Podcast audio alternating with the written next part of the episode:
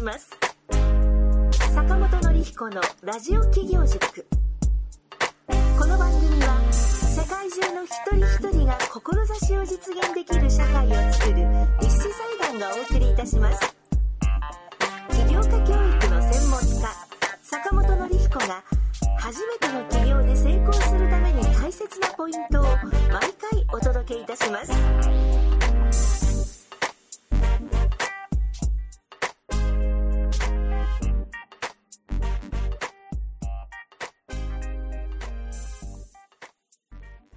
リスナーの皆さんおはようございます。えー、立志財団の森川です。今日もラジオ企業塾始めました。坂本先生、よろしくお願いいたします。はい、よろしくお願いします。今日もリスナーの皆さんの企業の役に立てる内容をお届けいたします。えーまず最初に今日取り上げるトピックをご紹介いたします。最近あの、報道でコロナウイルスについていろいろこう報道されておりまして、まあ、このコロナウイルスが、まあ、今世の中的にいろんな影響があるんですけども、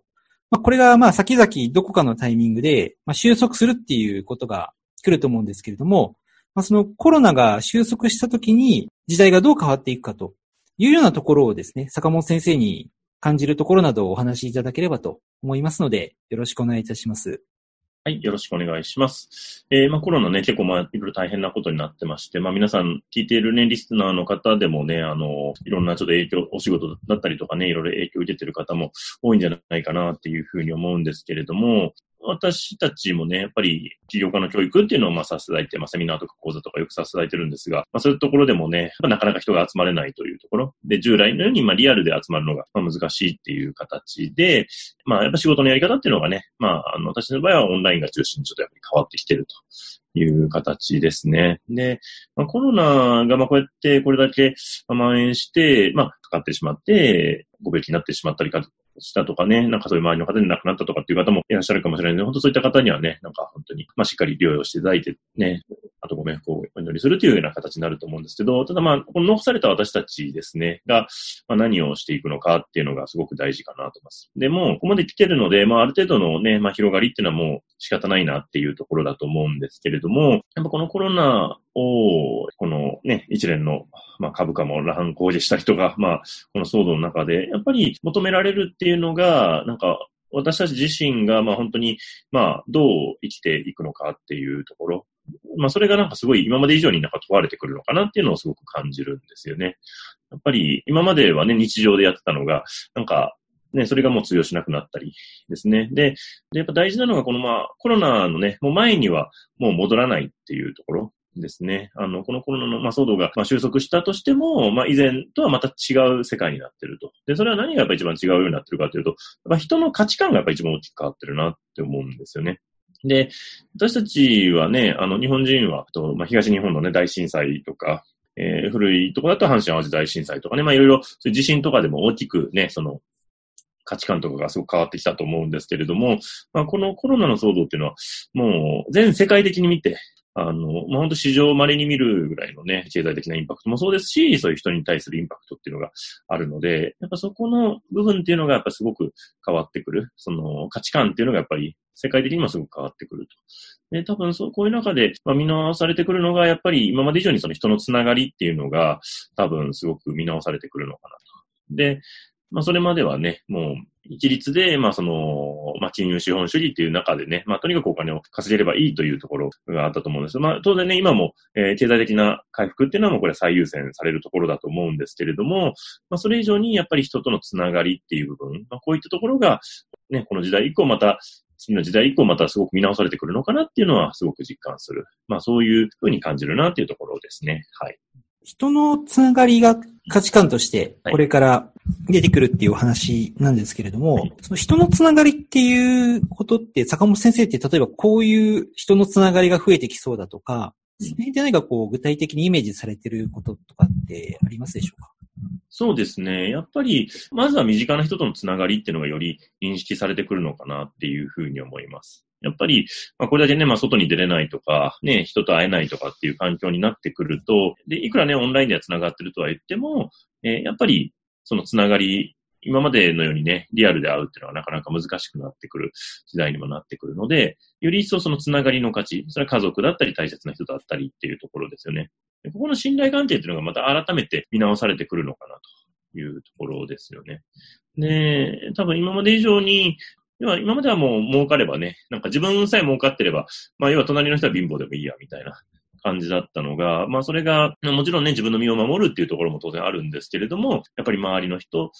に対する思いやりとかっていうのが、まあ特に日本人は、えー、まあ本来はそういうのを思ってたんですけれども、まあそれがね、なかなか押し殺されたりとか、えー、あんまり表現されてなかったのが、まあ、やっぱそういったつながりっていうのが、より価値観としては、えー、今まで以上に重要視する人が増えてくるのかなっていうのは感じますね。うん。まあ自分のことも今お話を伺っていてそうだなって思ったんですけれども、はい、まあ、例えば自分が、が千葉なんですけれども、はい、自分がこう千葉に帰ってる途中の飛行機の中で、例えば自覚なく感染してしまって、家に帰ってしまって、まあそれであの自分が家族をこう、まあ言い方悪いんですけど、麻痺してしまったみたいな感じになってしまったことと仮に想像してしまうと、なんかすごくあの申し訳ないなと思うし、だからこそ自分もせめて自分がきっかけで、まあ家族とか大事な人がコロナに感染しないように気をつけなきゃいけないなっていうのはすごく思うようになったっていうのは確かにあるんですね。自分のことでも。です。あの、もちろん今までもその家族のこととかって全然ないがしろにしてたつもりではないんですけれども、そういうふうにこう、まあ自分がきっかけとなって何かこう迷惑をかけてはいけないっていうことですごく考えるようになったんですね。こういうことを考えたときに自分が家族のことを、まあ、よりこう、真剣に考えられるようになってきたなっていうのは、すごく自分の実感として感じること増えてきました。そうですね。なんでやっぱり、あの、まあ、これだけね、まあ、コミュニケーションがね、なんか断絶されてしまうので、なおのこと、まあ、そういった家族とか、まあ、親しい友人とか、とのつながりっていうのは、すごく、えー、大切なものになってくるなと。で、まあ、相手をいたわる気持ち、今会社の人に対してもそうですけれども、やっぱり相手のことを考えていくっていうことが、まあ、非常に大事になってくるのかなというところですよね。で、あとはやっぱり、まあこういった、なんでしょうね、そのテレワークじゃないですけど、オンラインでのやっぱ働き方が多分劇的に変わってくるのかなっていうのはすごく実感します。あの、まあ今までも、えー、働き方としてはね、オンラインでのね、仕事とか、まあ在宅での仕事とかっていうのは、まあ、増えてきたと思うんですけれども、まあそれがやっぱり、まあこれから劇的に増えてくるのかなと。で、今回ね、こういうのを経験することでみんなそれの、まあ、便利さだったり、あ、それでも仕事できるということを、まあ、実感したりとかっていうところ、まあ、特にそういうホワイトカラーのところですよね。あの、まあ、工場とかね、そういったところは当然現場に行かないといけないっていう部分は当然あるんですけれども、まあそういった仕事の働き方、領域っていうのがまた変わってくるのかなっていうふうに思うので、なんかその辺を、まあ見据えた形での、まあビジネスモデルの構築、まあどういうふうに、まあビジネスモデルを組み立てていくのかっていうのを、まあ企業家の方々が考えていくのが大事になってくるかなっていうのは思いますね。よくあの、報道とかを受けてても、例えばこうテレワークですとか、あと時差出勤ね、はい。ああいうことで、まあ、従来からの働き方がすごく変わってるっていうのはすごく目にすることが増えてて、で、やっぱりあの、テレワークにしたら生産性落ちるんじゃないかみたいな話とか懸念があったらしいんですけれども、はいはい、いざこう、蓋を開けてみると、あんまりそんなことがなかったと。うん。だからやってやれないことはないし、やってみたら生産性が変わらないんだったらこっちの方がいいよねっていう話は確かに出てるっていうのは結構見聞きするんですね。うんうん、ですので、まあ、あの、コロナが収束したら、まあ、また昔みたいにこう出勤しろっていう話が出てくる職場ももちろんあるとは思うんですけれども、うん、まあ意外にもうこのままでいいんじゃないかっていうことで、テレワーク主導の働き方っていうのは増えてくるのかなっていうのはすごく、はい。あの、まあ見聞きして感じること多いですね。そうですね。なんでそういった、まあ働き方のスタイルっていうのが本当の意味でね、あの、で、これ全世界的に変わってくるので、そういったスタイルに、まあ対応できるかっていうところですね。で、あとは、まあもう一つあるのは、やっぱりまあ、あの、まあ、こういうウイルスっていうところでね、まあ、その先ほど言った、まあ、その死というものと、まあ、あの、近づくっていう部分があるので、まあ、そういう意味で、あの、多くの人がやっぱその死生観と向き合うタイミングにもなるかなと思うんですよね。うん。で、その中で、やっぱり、人はやっぱそういうね、死とかと直面してくると、やっぱり自分がやりたかったことをやろうっていう意識で働く人が増えるのかなと思うんですよね。なんか先延ばしにしたことは今やろうとかっていう形なので、なんでそういう意味では、まあ自分が本当にやりたいことをやろうという方はすごく増えてくるのかなと。まあもちろん、ね、会社に勤めながらっていうこともありますし、まあ会社を辞めて、えー、独立とかっていう流れも、なんかまあより一層加速されてくるのかなと。そういったテレワークで自分でできるっていうところと、まあね、やりたいことを、本当にやりたいことを、まあすぐやろうという、ね、そういう機運っていうのも高まってくるのかなっていうのは感じるなというところですね。はい。ああの、昨日、ちょっと本当たまたまなんですけれども、はい、あの、ある、その、写真の起業家の方とカメラマンっていうんですかね。はい。の方とあの、まあ、女性の方だったんですけれども、お話をこう、まあ、オンラインでなんですけど、させていただいてまして、あの、まあ、その方はお身内の方が、まあ、結構重い病気にかかられて、もし、あの、その方が亡くなった後の自分の、まあ、生活っていうのがこう想像できないっていうふうに思ったときに、まあ、自分もこれからこう、どうやってこう生きていかなきゃいけないかっていうことを改めて考え直したっていうことをおっしゃられてて、それで本当にやりたかったことをやろうと思って、そのカメラの仕事を始めるようになったとおっしゃってたんですね。で、まあ今ではすごく多くのお客様に喜ばれてるっていうことをおっしゃってて、すごく今生き生き毎日楽しいっていうことをおっしゃってたんですけれども、やっぱりその方がその自分がやりたいことっていうことを考えたきっかけっていうのは、その自分の命とかをこう、より限りあるものだって考えたときに、やっぱり何しなきゃいけないのかなっていうのを考えたっていうことをおっしゃられてましたんで、今坂本先生言われたことって本当にそうだなっていうのは、まあつい昨日のことだったんですけれども、はい、感じました。そうですね。なんで、まあそういう方がやっぱり増えてくると思いますので、まあこれからそういう自分でね、仕事をしたい。まあそれがフリーランスなのか、ね、えー、まあ起業して、まあ経営者になるとかっていう方もいらっしゃるでしょうし、まあそういう方が、えー、まあすごく増えてくるのかなっていうのは、このコロナ以降ね、考えて、えー、考えられる、えー、状態かなっていうふうには思いますね。ええー、ありがとうございます。今回はコロナの後の時代がどういうふうに変わっていくのかということについてお話をいただきました。では、続きまして、企業の Q&A のコーナーに移ります。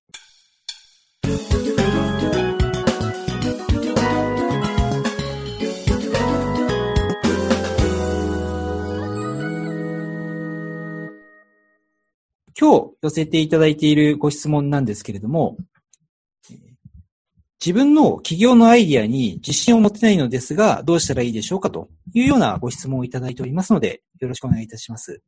はい、ありがとうございます。そうですね。あの、最初、まあ皆さん、企業の、まあいろいろアイデアとか思いついて、結構いろんな人に相談して、なかなかちょっと自信がないなとかっていうことっていうふうになったりとかってすごくあると思うんですけれども、この自信がないのはね、最初まあ皆さん一緒というか、当然ビジネス経験も浅いですし、やったことないの、ことなので自信がないっていうのはすごくあるんですね。で、で、自信がないときに、まずやっぱりすべきは何かっていうと、やっぱりまずリサーチかなっていうふうに思います。はい。で、えー、で、これがまあ本当に、まあ、売れるのか売れないのかっていうところを、まあ、えー、まあそれこそね、周りの人に聞いてみたりとか、まあ見込み客に聞いてみたりとか、あとデータとして、根拠として、えー、大体どれぐらいの市場規模が見込めるのかとかですね。で、あとは、まあ実際テストマーケティングをしてみると。いう形ですね。実際に売ってみると。で、で、その商品を実際売ってみてどれぐらい反応あるかっていうとこなんですけど、でただ売るのって、いきなり商品ないと売れないとかっていう場合もあったりもすると思うんですけど、あの、別に商品なくても売るっていうのはできて、それは何かというと、えー、コアコンセプトを説明していただいて人に、で、それで興味を持つかどうかというところですね。コアコンセプトっていうのは、まあ、誰に売るのか、何を売るのか、そして USP という、まあ、ユニークセリングプロポジションというね、えー、独自性ですね。私のあの本にも書かせていただいてるんですけれども、この誰に、誰に何を USP っていうのは、これをだけ説明して、えー、興味持ってくれる人がいるかとか、っていうところですね。ここを、えー、聞いていって、で、それで、ちょっと興味ないなとか、あ、興味あるなとかっていうのを、えー、まあ、できたら最低10人ぐらいの人に聞いてほしいんですけれども、まあ、その中で、えー、まあ、ご意見をもらいながら修正をしていくと。いう形ですね。で、あと最後大事なのは、あの、数字に落としていくっていうのがすごく大事かなっていうふうに思います。はい。で、アイデアを、えー、ちゃんとまあ、数字、例えば商品の価格はいくらぐらいなのか、で、これをいく、何個ぐらい売り、売らないといけないのかとか。で、あとそれをまあどういうビジネスモデルで継続的にやっていけるのか、継続の、えー、サービスにできないのかとか、まああと単価が高いサービス、利益率高いサービスにできないかとかっていう、まあ、この数字のところでも最後落として込んでいけると、そこに根拠がついてきますので、えー、まあ、自信にもつながってくるかなっていうところですね。はい。はい。ありがとうございます。あの、まあ、お話伺ってると、あの、なんて言うんでしょうね。自信がないって、まあ、確かに自分もそうですし、皆さん感じるところだと思うんですけれども、あの、自信がないから可能性がないってこう、結びつけて考えちゃってる人多いのかなって感じたんですね。お話を伺ってて。はい、ただ実際に自信がないっていうことと、可能性がないっていうことと、一緒なのか別なのかっていうのを自分で一回検証する必要っていうのは必要だなっていうのをすごくお話を伺ってて思ったんですね。で、その具体的なやり方っていうのはリサーチであり、まあ、えー、テストマーケティングであり、まあ、数字に落とし込むと。こういうようなことなのかなって、すごく今感じたんですね。はい、そうですね。やっぱりその、で、自信がないっていうのって、まずやっぱまだはっきりしてないっていう時がすごく多くて、うん。で、やっぱそれを、まあ具体的にしていくっていう形ですね。で、アイデアって最初に出てきたのってなんかね、ふわっとしてるんですよ。ああ、そうですね。もやっとしてるというか、はい、なんかあんまちゃんと形になってないんですけど、で、それを、まあ一個一個形にしていって、で、で、形にしたけど、あ、これはちょっと違うなと思ったら、じゃあちょっと別の方の形にしていこうみたいな。で、こっちも違うなと思ったら、じゃあもうちょっと別の方に変えてみようっていう形で、まあその変える軸がコアコンセプトだったりね、まあ収益性だったりとかしてくるんですけれども、なんかそこをしっかり、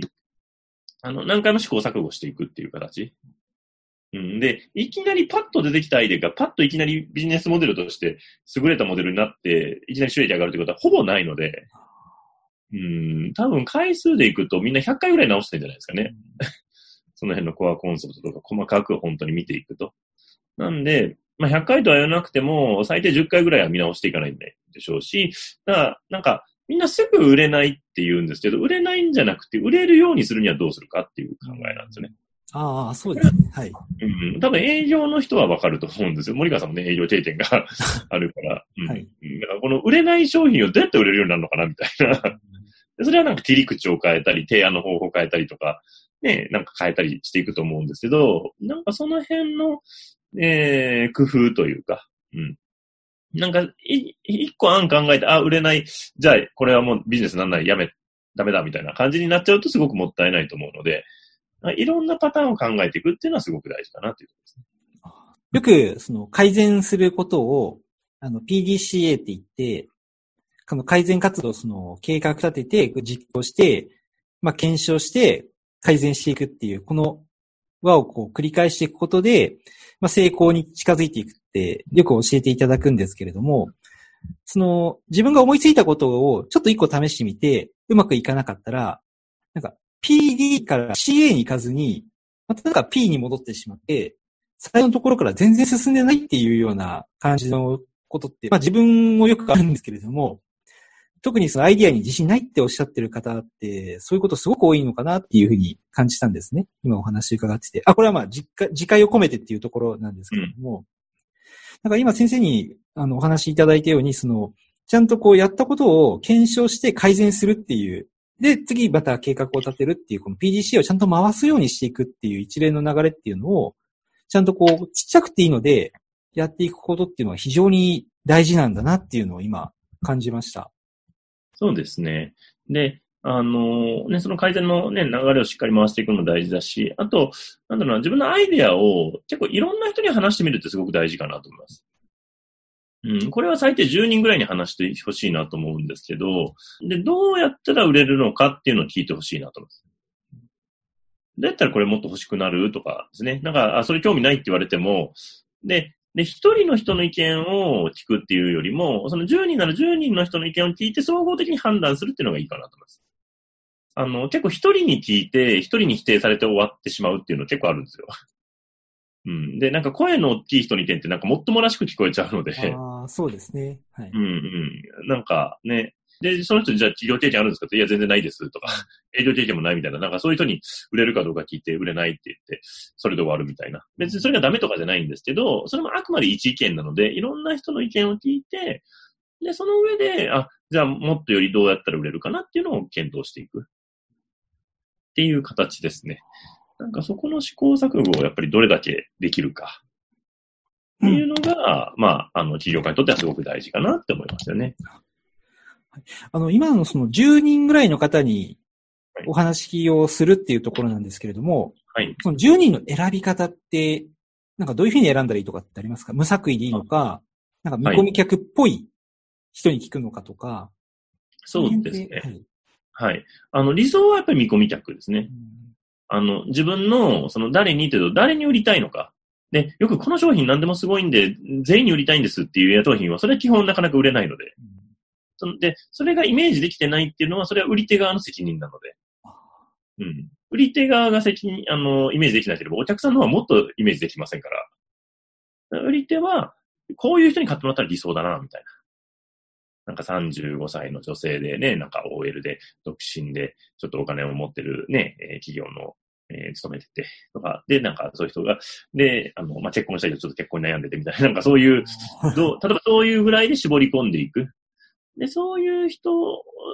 が、まあ理想のお客さん。まあこの人だったら絶対買うだろうというお客さんですね。で、それを想定して、それに近い人を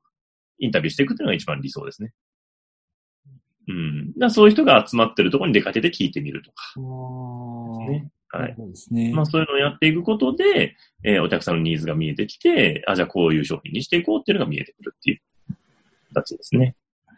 逆にこういった人に聞かない方がいいんじゃないのかって今ちょっとお話伺っててですね。これあの、はいちょっと僕が思ったことなんで、正しいかどうかっていうのをちょっと教えていただきたいんですけど、はい。あの、なんか、批評家とか批判することが趣味みたいなあ人っていたりしすると思うんですよね。はい。うんうんふまあ、不幸なのか幸いなのか、自分が想定している見込み客っぽい人が、うん。二言目には反対することが条件反射みたいな人だった場合って、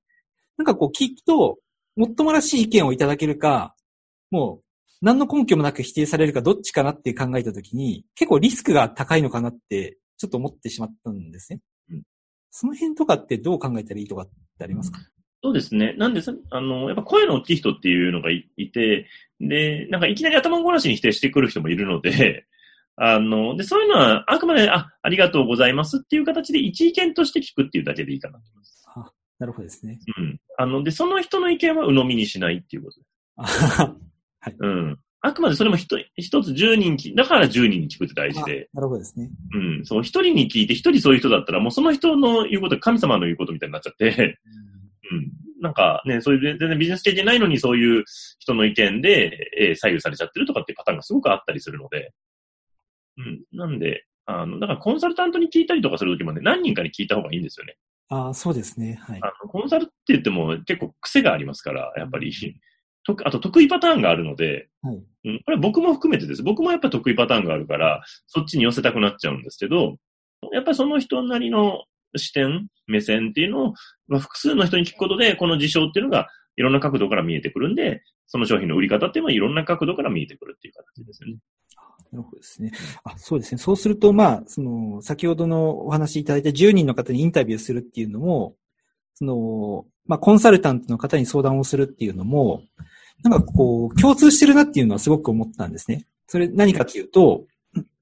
あの、答えそのものを求めているということよりも、自分の判断材料が足りないので、自分がこう、自分の責任で答えをこう、考えるときの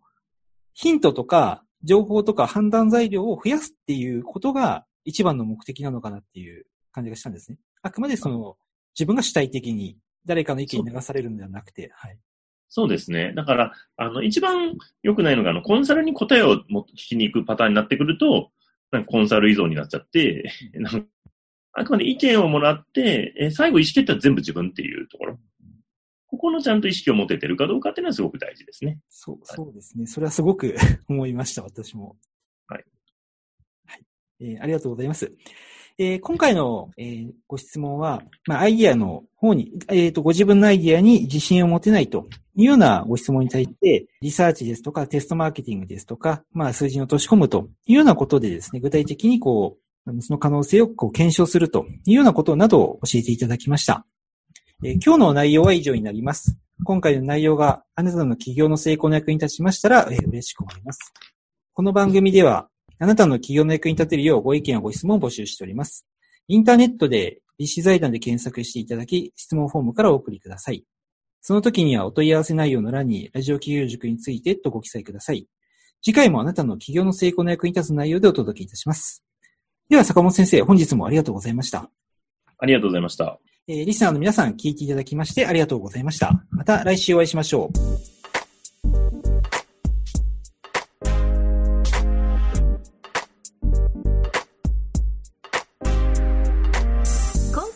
組はいかがでしたでしょうか？あなたの企業へのヒントがありましたら幸いです。なお坂本典彦への質問をお受けしております。立志財団公式サイトよりご質問ください。立志財団で検索してみてください。また次回もお楽しみに。世界中の一人一人が志を実現できる社会を作る立志財団がお送りいたしました。